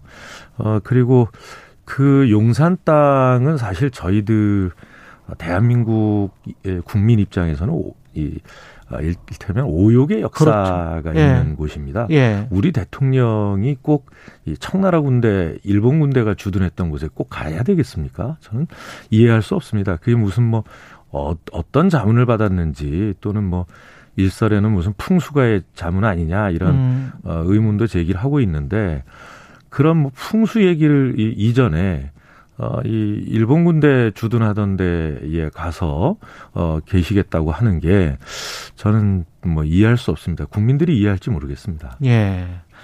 민주당 상황으로 좀 넘어가 보겠습니다. 지금 패배를 수습하고 방향성을 잡아야 될 것 같은데 그 방향성을 아직 못 잡고 있지 않나 그런 생각이 들고요. 어떻게 보세요? 네, 지금 이제 어, 당내에서 여러 음. 의견이 있어서요. 어, 그 지난주에 의총을 거친 이후에 음. 어, 이제 어, 이번 주 초부터 어, 4선 이상 중진, 음. 그다음에 3선 어, 의원들과의 간담회를 이미 마쳤고요. 그리고 이제 오늘 어, 재선, 초선 이렇게 두 차례 간담회를 거치면 어, 전체 의원들의 의견을 다 듣게 됩니다. 예. 뭐 아직 그, 어, 이, 어, 초재선 의원 의견까지를 다 듣지 않았어, 않아서, 음. 어, 지금까지 예, 제가 들어온 의견이 어떻다는 건 아직 말씀드리지 않겠습니다만, 예. 어, 이 의견을 다 들어보고, 어, 어. 그것을 참고해서, 예. 어, 방향을 잡고, 어, 쇄신의 길에, 어, 이, 어, 빠르게, 예, 이, 들어갈 수 있도록 그렇게 해나갈 계획입니다. 근데 어제 지금 말씀하신 대로 당내 86그룹 의원 모임인 더 미래가 비대위 체제 자체에 대해서 비대위원장 그 윤호중 비대위원장 자체에 관해서 일종의 이제 비토죠. 예, 나가시는 게 훨씬 더 쇄신에 낫겠다 이렇게 이제 주장을 하고 있는데 여기에 관해서는 어떻게 생각하세요? 네, 뭐 그런 어 의견이 일부 있었다는 예. 얘기는 듣고 있습니다. 예. 아, 그런데 그 더미래의 어, 일치된 의견도 아니고요. 아. 네, 네. 그, 그 더미래의 예, 그런 의견을 가지고 있는 의원도 어, 오늘 이저 재선 간담회에 음. 어, 참석할 예정이기 때문에 음. 충분히 들어보겠습니다. 오늘 재선 간 다음에 네. 네. 그럼 이재명 후보는 비대위에 힘을 실어서 확실히 바꿀 수 있게 해달라. 이건 어떤 메시지? 그러니까 지금은 서로 간에 탓할 게 아니다 이런 메시지일까요? 네, 어, 지금의 비대위가 뭐제제 자신이 예. 어, 대선 어, 패배에 대해서 어, 책임이 있는 사람입니다. 예. 어, 그런데 이제 어, 지금 이 비대위를 세워서 어, 임시 지도부를 어, 꾸려가는 이 기간에 음. 당을 어, 이 혁신하고 쇄신하는 어, 이그 임무에 더해서 음. 어, 이 지방 선거가 목전에 와 있지 않습니까? 그렇죠. 예. 그래서 이 지방 선거 준비와 당의 쇄신을 어. 동시에 해나가야 한다는 그렇죠. 그리고 또 이 기간에는 또 네. 한편에서 새 정부 출범이 맞물려 있습니다. 예. 그러니까 실제로 이제 원내에서는 이 새 정부 출범과 관련된 각종 어, 이 어, 협 협상도 어, 어, 있을 거고요. 음. 그다음에 또 어, 인사청문회라든가 이런 것들이 계속 어, 이 있을 텐데 어, 이런 것들을 종합적으로 고려해서 음. 어, 이당 지도부가 우선 결정을 했는데 음. 그러니까 이것이 이제 제가 어, 혁신의 그 이미지를 음. 어, 국민들에게 주는데 한계가 있다. 예. 이런 지적을 하시는 거거든요. 일면 예. 타당하다고 봅니다. 어. 그런데 이제 이런 어 이 한 가지만으로 봐도 굉장히 어, 이그 힘든 일이 음. 어, 이세 개나 어, 동시에 이루어져야 되는 예. 이런 때이기 때문에 이 비대위를 좀 혁신형으로 만들었고요. 음. 어, 그 다음에 이제 또, 어, 원내대표를 원래 5월까지 임기인데, 음. 어, 원내대표를 조기에 선출을 해서, 음. 그런 그, 어, 새, 이 집권당, 또, 음. 어, 새 정부와의 협상을 음. 원활하게 하도록 이렇게 역할들을 배분을 한 것이라서, 이런 것들은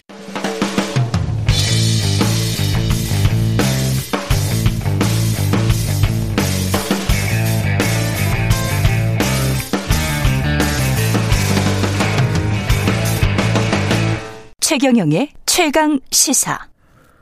예, 더불어민주당 윤호중 비대위원장과 함께하고 있습니다. 조금 더 질문 드릴 게 남아서 네, 네. 계속 하겠습니다. 지금 말씀하신 대로 근데 이제 밖에서는 언론에서 보기에는 이게 어 자칫 권력 경쟁으로 넘어가서 국민들에게 안 좋은 모습 으로 비춰질 가능성이 높단 말이죠. 원내대표 선출과 지방선거 공천과 그러면서도 이제 쇄신의 모습은 또 보여줘야 되고 그러려면 어떻게 해야 되나요? 말씀하신 대로 굉장히 힘들 것 같은데. 네, 그, 어, 저희 당이 사실 어떤 그, 이 계파 경쟁이라든가 음. 이런 것들이, 어, 이 표면에 많이 안 드러나 이- 있는 그런 당입니다. 실제로 네. 계파라고 할 만한, 어, 그런 그, 어, 이, 그 그룹이 있는 것도 아니고요. 어. 어, 어제 어, 이 모였던 더미래 같은 경우도 어, 일종의 어떤 정책 그룹이죠. 그 개파라고 볼 수 없습니다. 그래서 저희가 지금 그 원내대표 선거도 어, 이 후보가 이 후보에서 하는 게 아니라 이 교황 선출식의 콘클라베 방식으로 어. 어, 그렇게 진행을 하고 있습니다. 음. 어, 그래서 이제 어, 과반 득표자가 나올 때까지 또 토론하면서 예. 이제 이 계속 투표를 어, 하는 이, 이 방식을 선택해서 과도한 경쟁을 피할 피하려고 하고 있고요. 예. 그리고 이제 어 비대위 구성에 있어서도 어뭐 당 내에서는 과거의 비대위하고 좀 다른 모습이다. 음. 어 이런 어 의견도 많이 있습니다만 예. 어 이 굉장히 혁신적인 비대위거든요. 특히 예. 어 비대위원들의 구성이 매우 젊어졌습니다. 음. 그러니까 50%가 어, 2030이 어, 청년 세대다라고 음. 할 정도입니다. 어, 그리고 이제 어, 이 20대 이그 여성 활동가였던 어, 박지현 씨. 박지현 씨를 공동위원장에 세웠습니다. 예. 어, 사실 그 이거 이렇게 된 것은 우리 당이 어, 지난 그 대선 과정에서 어, 이 우리 당의 어떤 예, 그 취약점이었던 어, 젊은 당원들이 부족하고 젊은 일꾼들이 당으로 안 오고 있었는데 음. 어, 이 젊은 이 청년 당원들이 지금 어, 선거가 끝나고 난 다음에 벌써 한 12만 명 정도가 들어왔거든요. 음. 일주일 동안. 예. 어, 앞으로도 지금 이게 하루에 한 2만 명 가까이 예, 이렇게 그 계속 입당을 하고 있습니다. 음. 그래서 이런 어 청년들이 우리 당의 충원이 된다라고 하는 건 괴- 굉장히 고무적으로 생각을 하고 있고요. 음. 어, 이 당원들이 어, 계속해서 우리 당의 어, 중요한 그 이 구성 어, 여- 어, 구성원으로 활동할 수 있도록 음. 어, 저희들도 많은 그 당의 어, 시스템도 갖추고 또 어, 지방 선거나 이런 그 어, 공직 선출을 하는 데 있어서도 기회의 문을 많이 열어주려고 하고 있습니다. 근데 이제 대선 패배 이후에 민주당 지지자들 사이에서도 그 말은 나오고 있거든요. 그러니까 180석이나 몰아줬는데 네, 네. 그동안 뭐 했느냐. 그런 이야기를 하고 있고 정치 쇄신이랄지 공천 쇄신을 어떻게든 해야 될 텐데 구체적인 뭔가는 안 보이는 것 같아요. 저희는 지금 예. 그, 이, 어, 그동안 쭉 추진해 왔던 예. 이, 저, 언론 개혁이나 아, 검찰 개혁 역시도 하지만 예. 아, 이 지난 어, 선거에서 이 공동 정부론을 띄웠지 않습니까? 예. 국민 통합 정치 정치 교- 교체를 예. 어, 이 내놨고 그래서 어, 거기에 맞는 그 이 선거 제도 네. 어, 또 정치 제도 어, 개혁 과제들을 음. 어, 내놓고 있고요. 음. 그리고 또 어, 저희가 공약했던 어, 특검 도입까지 음. 음. 어, 저희 이, 어, 이 기간에 음. 추진을 해나갈 계획입니다. 알겠습니다. 여기까지 듣겠습니다. 더불어민주당 윤호중 비대위원장이었습니다. 고맙습니다. 네, 감사합니다.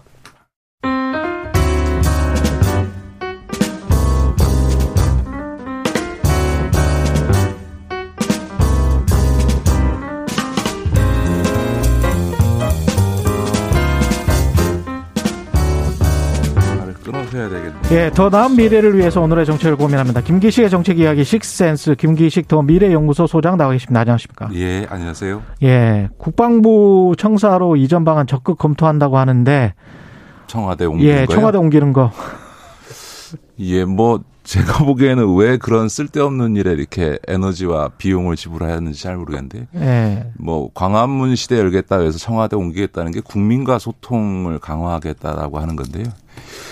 이 소통의 문제를 이 SNS 시대에 뭐그 지금 메타버스가 운이되는 이런 이제 이 4차 혁명 시대에 오프라인으로 소통을 공간적으로 물리적 공간으로 이해하는 거는 정말 디지털 정보를 표방하면서 참으로 그 난센스인 거죠. 음. 예를 맞네. 들어서 예. 청와대에 있던 대통령이 저기 외교부 청사가 됐던 국방부 청사로 간다고 해서 국민들하고 음. 그게 무슨 가까워진가요? 이러면 청와대 관저에서 지금 한남동에 있는 외교부 공간, 장관 공간이나 육군 참모총장 공간 어디 있는지 국민들 다 모르실 텐데 예. 그 청와대에서 한남동 공간을 옮긴다고 해서 국민에게 다가가는 거냐. 음. 그러니까 한마디로 얘기하면 정말 국민과의 소통이라고 하는 거는 현장에서 어 국민들과 소통하고 또 언론을 통해서 소통을 그쵸? 하는 거죠. 예, 근데 예. 그거를 지금 아마 이런 물리적 공간 이동으로 이해하는 구시대적인 발상을 하게 되니까 아마 청와대를 옮기는 비용만 직접 비용만 어, 수백억이 들 겁니다. 왜냐하면 음. 청와대 직무실, 비서실, 관저 다 옮겨야 되고 그거에 따라서 국방부가 하고 합동참모본부가 다 지금 옮겨가야 되고 기타 등등 해서 한 수백억 들이 들 거고요. 더구나 한남 공간에서 용산으로 이- 그 대통령이 이동할 때마다 교통 통제나 전파 통제 등 해서 아마 윤석열 대- 당선인이 재임하는 5년 동안 음. 수천억 원 이상의 간접적인 사회경제적 비용이 발생을 할 텐데요. 음. 이걸 왜 이렇게 쓸, 이런 데 쓸데없이 음. 어, 거기로 옮긴다고 해서 국민과 소통이 강화되는 것도 아닌데 어, 저는 왜 이걸 집착하는지 이해를 하기가 어렵습니다. 예. 오늘은 뭐 러시아의 우크라이나 침공 관련해서 이제 이야기를 본격적으로 해야 되는데 네. 지금 상황은 어떻게 보십니까? 4차 협상까지 이어지고 있는데. 예, 아마 어, 지금 이제 두 가지 문제가 제일 큰 문제일 텐데 하나는 이번 사태의 원인이 되었던 음. 우크라이나의 나토 가입 관련된 부분이 하나 있고 예. 또 하나는 그 동쪽의 돈바스 지역에 대한 어쨌든 영토 문제 이 두 가지가 있는데 음. 어, 지금 현재로서는 이 가장 직접적인 우크라이나 전쟁 원인이 됐던 나토 가입은 우크라이나가 포기하면서 러시아가 원하는 바를 얻은 것 같고 이제 지금 남은 문제는 돈바스 지역에 있어서의 소위 러시아계 주민들이 많은 지역에 있어서의 독립 내지 독립을 시켜줄 거냐 아니면 자치권을 부여해 줄 거냐 음. 아니면 현재 상태를 그냥 으로 원위치 시킬 거냐라고 하는 어, 돈바스 지역 처리 문제가 마지막 협상의 관건이 되지 않을까 그렇게 봅니다. 결국은 BBC의 그 국제 에디터가 이야기한 대로 영토 일부를 잃을 수도 있겠네요.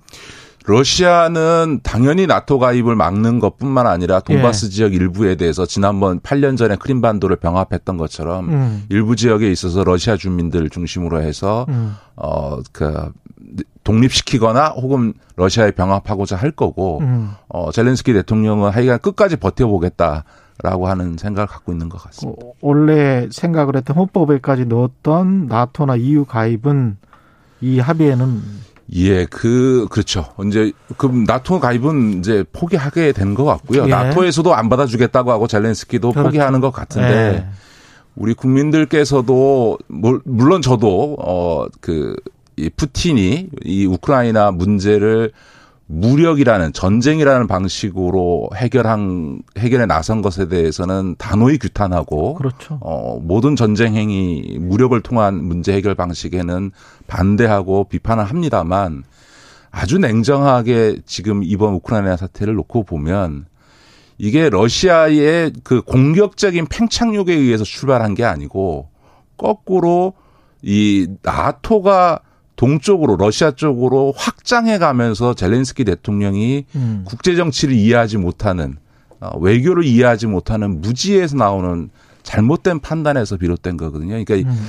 어, 우리 청취자들께서 91년도 소련이 붕괴하기 전에는 미국을 축으로 하는 나토와 소련을 축으로 하는 바르샤바 조약 기구가 동서로 나눠져서 유럽에서 대치를 해왔습니다. 오르, 오랜만에 들어보네. 바르샤바 조약 기구. 예, 근데 예, 예. 91년도에 소련이 붕괴하고 나서 그 바르샤바 조약 기구에 가입해 있었던 이른바 폴란드, 맞아요. 루마니아, 불가리아, 슬로베니아 이런 데들이 바르샤바 조약 기구가 해체되고 나서 그냥 중립부로 남은 게 아니라. 반대 진영이었던 나토로 다 들어가 버렸습니다. 14개국이 갔어요. 네, 근데 예. 그 당시에는 러시아가 힘도 없을 뿐만 아니라 음. 어, 붕괴하면서 그걸 용인했었는데요.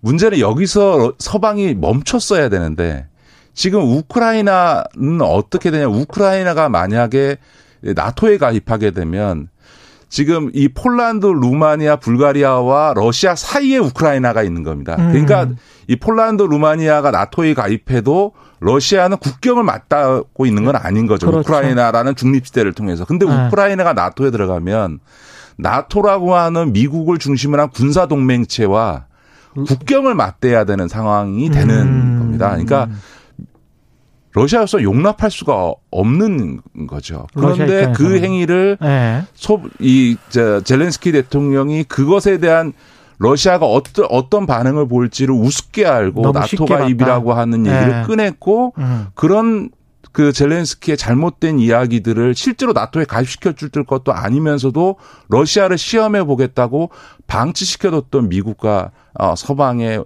에, 소위 무책임한 행동이 사실은 이 상황을 촉발시키는 데 있어서 푸틴의 무리한 전쟁을 통한 문제 해결 방식과 함께 물려서 음. 이 사태가 어, 온 거죠. 결국은 우크라이나 국민들만 힘겹게 지금 싸우고 있는 상황이에요. 예. 그렇죠. 지도자들의 잘못된 예. 판단으로 지금 예. 우크라이나 주민들과 러시아의 군인들만 지금 죽어나가고 있는 거죠. 예. 근데 이제 전 세계 경제도 이것 때문에 문제인데 원자재뿐만이 아니라 곡물 가격 이러다가 이제 스태그플레이션이 올 것 같다.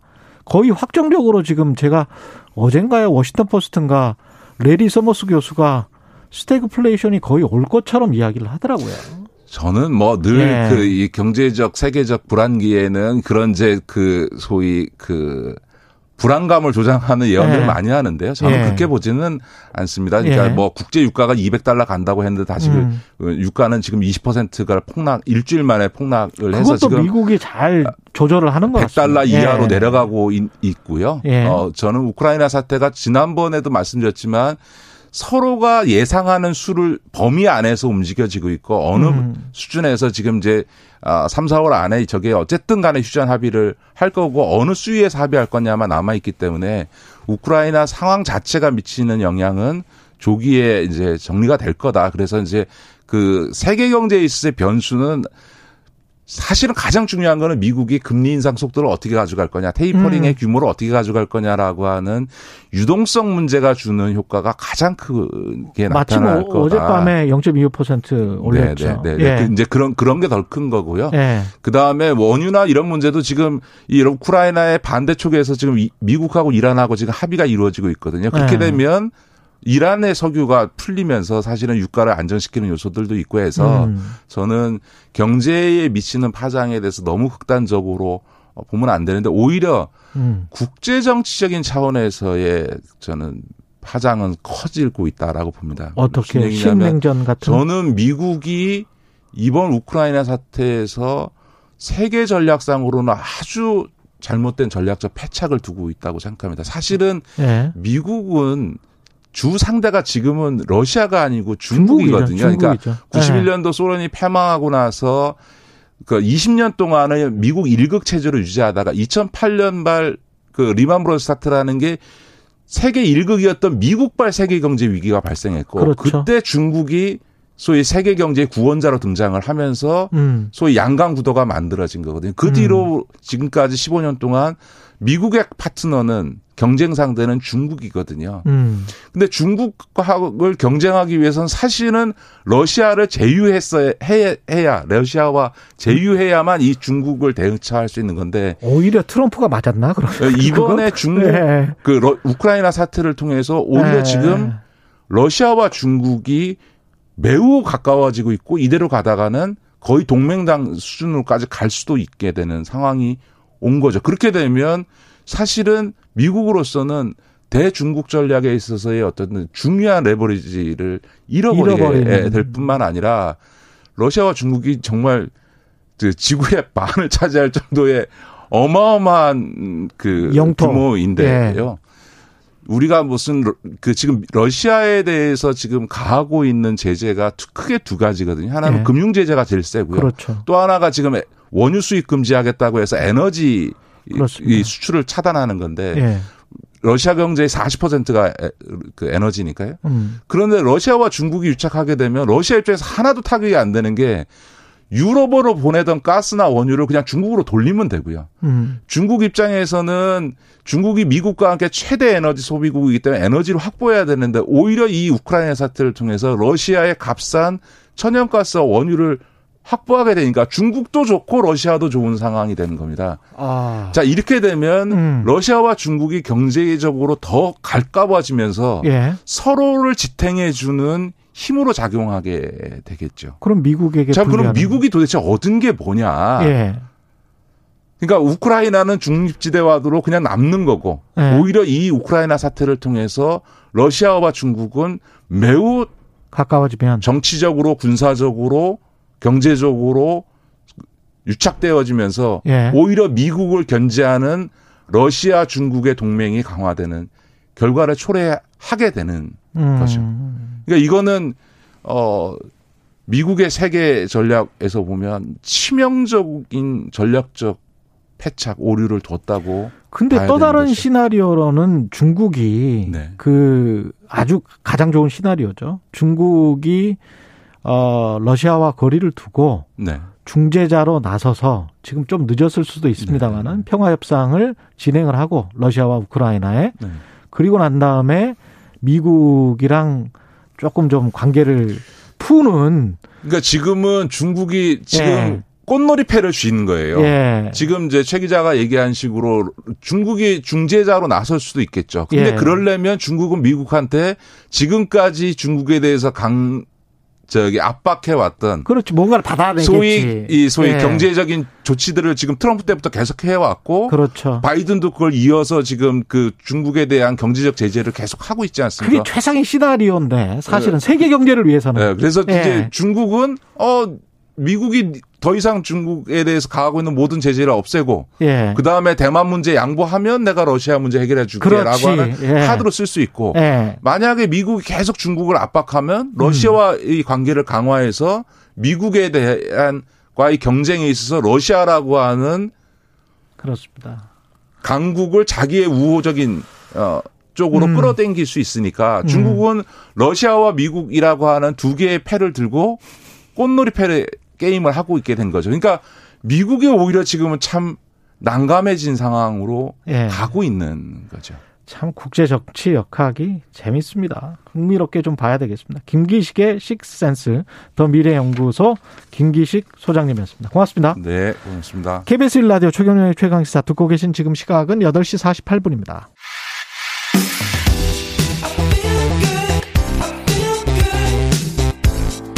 세상에 이익이 되는 방송 최경영의 최강 시사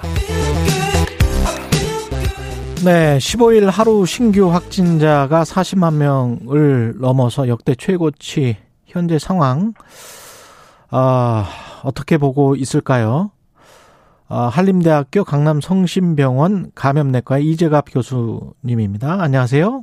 예, 안녕하세요. 예, 지금 신규 확진자는 이렇고 치명률은 계속 낮아지고 있고 사망자 숫자는 그래도 뭐 200명대 왔다 갔다.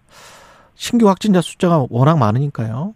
이게 네. 지금 병원은 지금 이렇게 그 어떻습니까? 굉장히 힘든 상황일 것 같은데 병원은. 그러니까 뭐, 그, 코로나 병동 운영하고 있는 병원들은 병실 계속 꽉 차 있는 상황이고, 예. 또 게다가 일반 병동에서 코로나에 확진되는 환자들도 많고 직원들도 많거든요. 아, 예. 그러니까 이제 매일 이제 환자들 옮기고 또 검사하고 또 직원들이 빠져나가니까 입원 환자 수가 많아지면 안 되니까 입원도 어느 정도 제한하고 있고 그래서 업무 음. 축소도 하고 있고 뭐 이런 상황으로 대응하고 있고요. 응급실은 거의 뭐 아비규환입니다. 그 열나는 환자들이 이미 대기하고 있는 열나는 환자들이나 코로나 확진 환자들이 응급실에 대기를 하고 있다 보니까 응급실에 예. 진입을 못하는 환자들도 상당히 많습니다. 나이는 어떻게 되나요? 그, 그런, 그런 정도로 증세가 심각한 분들의 나이는 어느 정도입니까? 그 지금 이제 중환자실에 이제 입원하시는 분들은 대부분 요양원 요양병원에서 상태 나빠져서 전원 오는 분들이 거의 대부분이기는 하고요. 예. 다만 이제 그 중에서도 가끔은 이제 20, 30대나 40대여도 기저질환, 뭐 당뇨나 이런 거 있는 분들이 상태가 나빠져서 중환자실에 있다금씩. 입원은 하고 있고요. 음, 근데 이제 응급실에 이제 이용을 하시는 분들 같은 경우 특히 아이들 부모님들이 아이들이 뭐 40도 이상 열이 계속 나고 잘 못 먹고 이러니까 걱정돼서 응급실 오는데 열나니까 진입이 안 되고 이제 이런 문제들이 계속 발생하고 있고요. 아. 게다가 이제 일반 관리군 그러니까 재택 치료 받는 일반 관리군 숫자도 지금 거의 200, 170만 이렇게 가까워지고 있잖아요. 그러다 그렇죠. 보니까 지금 이제 그분들이 처방을 받아야 되는 이제 외래들 그러니까 이제 근처에 있는 이제 개인 의원들이나 이런 데가 또 최근에는 신속항원 검사나 이런 환자가 몰리다 보니까 전화로 아예 처방도 못 받고 있는 경우도 많고 아. 외래 상담센터나 이런 데도 전화 연결이 안 되고 이래서 정말 지금 이제 의사들과 전화 통화도 하기 힘든 상황들이 실제로 벌어지고 있습니다. 아유, 의사 간호사분들이 정말 힘드실 것 같은데 지금 현재 상황이 코로나 19 증상이 심하지 않은 환자는 일반 병상에서 지금 치료를 받- 받을 수 있게 됐잖아요. 네. 이게 그러면 오히려 더 감염을 퍼뜨리게 되는 특히 병원에서 감염을 퍼뜨리게 되는 그런 요인이 될 수도 있습니까? 이제 그럴 수가 있는 거죠. 예. 지금 이제 오미크론의 전파 정도가 우리가 이제 그 전파에 있어서는 최강이라고 얘기하는 홍역 수준 정도의 전파력을 가지고 있다고 그러거든요. 예. 근데 그래서 홍역 환자도 대부분 음- 다 이제 음악 격리실에 격리하고 보라고 얘기를 하고 있는 상황인데 전파력은 홍역 수준인데 이제 환자는 일반 격리실에 음악도 안 걸 안 걸려 있는 데서 보라는 얘기는 음. 병동 내에서 그런 감염 관리 부분들을 일정 포기하라는 얘기가 사실 같습니다. 근데 지금은 뭐 상황이 어쩔 수 없어서 이미 그렇게 되고 되어가고 있는 상황이거든요. 병동에 예. 확진자가 많다 보니까 한주 확진자가 병동으로 옮기지도 없는 상황. 또 중수본 차원에서 그런 환자는 지금 코로나 병동으로 못 옮기게 막아버렸습니다. 어제자로. 예. 네, 그러니까 일반 병동에 있다 보니까 이제 그 일반 병동에서 혹시 입실이 안 되거나 또 특히 병실이 없어가지고 당장에 확진자가 다른 병실을 못 빠지게 되면 하루 이틀을 이제 확진 안 된 분하고 확진된 분이 같이 있는 일들도 실제로 벌어지고 있거든요. 음. 교수님이 최근 SNS에 독감도 하루 40만 명씩 나오면 의료 붕괴가 온다 이런 말을 하셨는데 이게 의미하는 바가 커요. 예, 그렇습니다. 일단 그 확진자 규모가 너무 커지게 되면 음. 일단은 절대적인 중환자, 그러니까 의료 체계는 절대 수잖아요. 그러니까 그렇죠. 중환자 베드 수라든지 이런 건 정해져 있다 보니까 절대 중환자가 늘어나게 되거든요. 확진자가 너무 커지면 음. 의료 체계가 감당을 못 한다는 얘기예요. 그래서 예. 독감은 전파력이 오미크론의 한 7분의 1, 뭐 5분의 1이나 7분의 1밖에 안 되거든요. 예. 그러니까 이렇게 많은 확진자가 하루에 발생하지도 않아요. 그러니까 독감이랑 비교하는 것 자체가 어불성설이라는 얘기죠. 지금 정점에서 꺾이는 그 시기가 중요할 것 같은데 유행의 정점을 16일에서 22일로 방역 당국은 보고 있단 말이죠. 비슷하세요? 어떻게 아, 생각하세요? 근데 무슨 점쟁이도 아니고요. 이거를 날짜를 찍어가지고 어떻게 그렇게 얘기상을 합니까? 지금의 예. 유행 상황 자체가 악화되고 있으면 정점은 밀릴 수밖에 없는데 오늘 예. 확진자 규모가 60만 명 넘을 거예요. 오늘은 예, 예. 그럼 어, 지난주에 비해서 지난주 예측치를 이미 넘어섰거든요, 이번 주에. 지금 저 800만 명 정도의 확진자고 실제 확진자는 인구의 한 절반 정도는 되지 않을까요?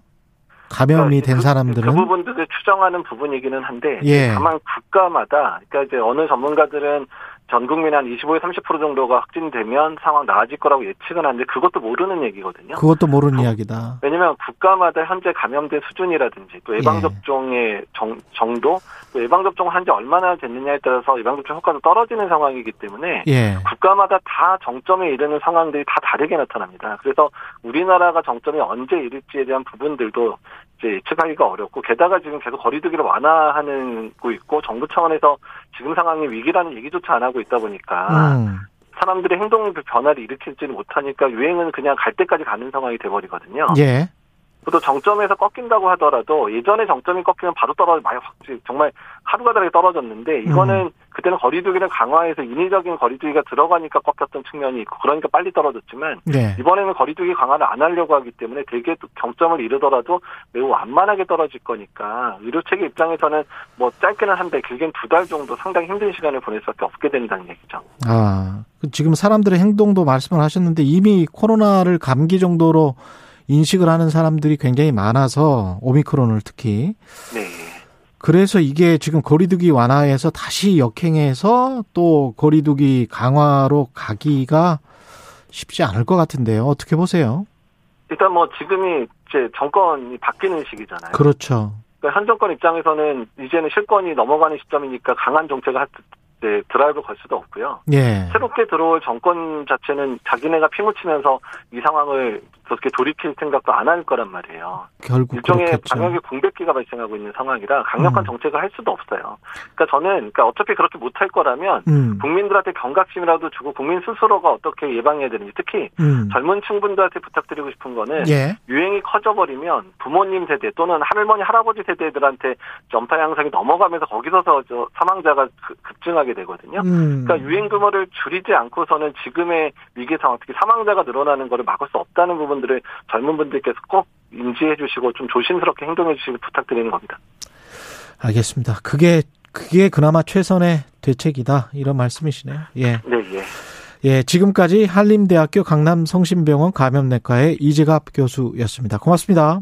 네, 감사합니다. 예, 3월 17일 목요일 KBS 1라디오 최경령의 최강 시사였습니다. 내일 아침 7시 20분에 다시 돌아오겠습니다. 고맙습니다.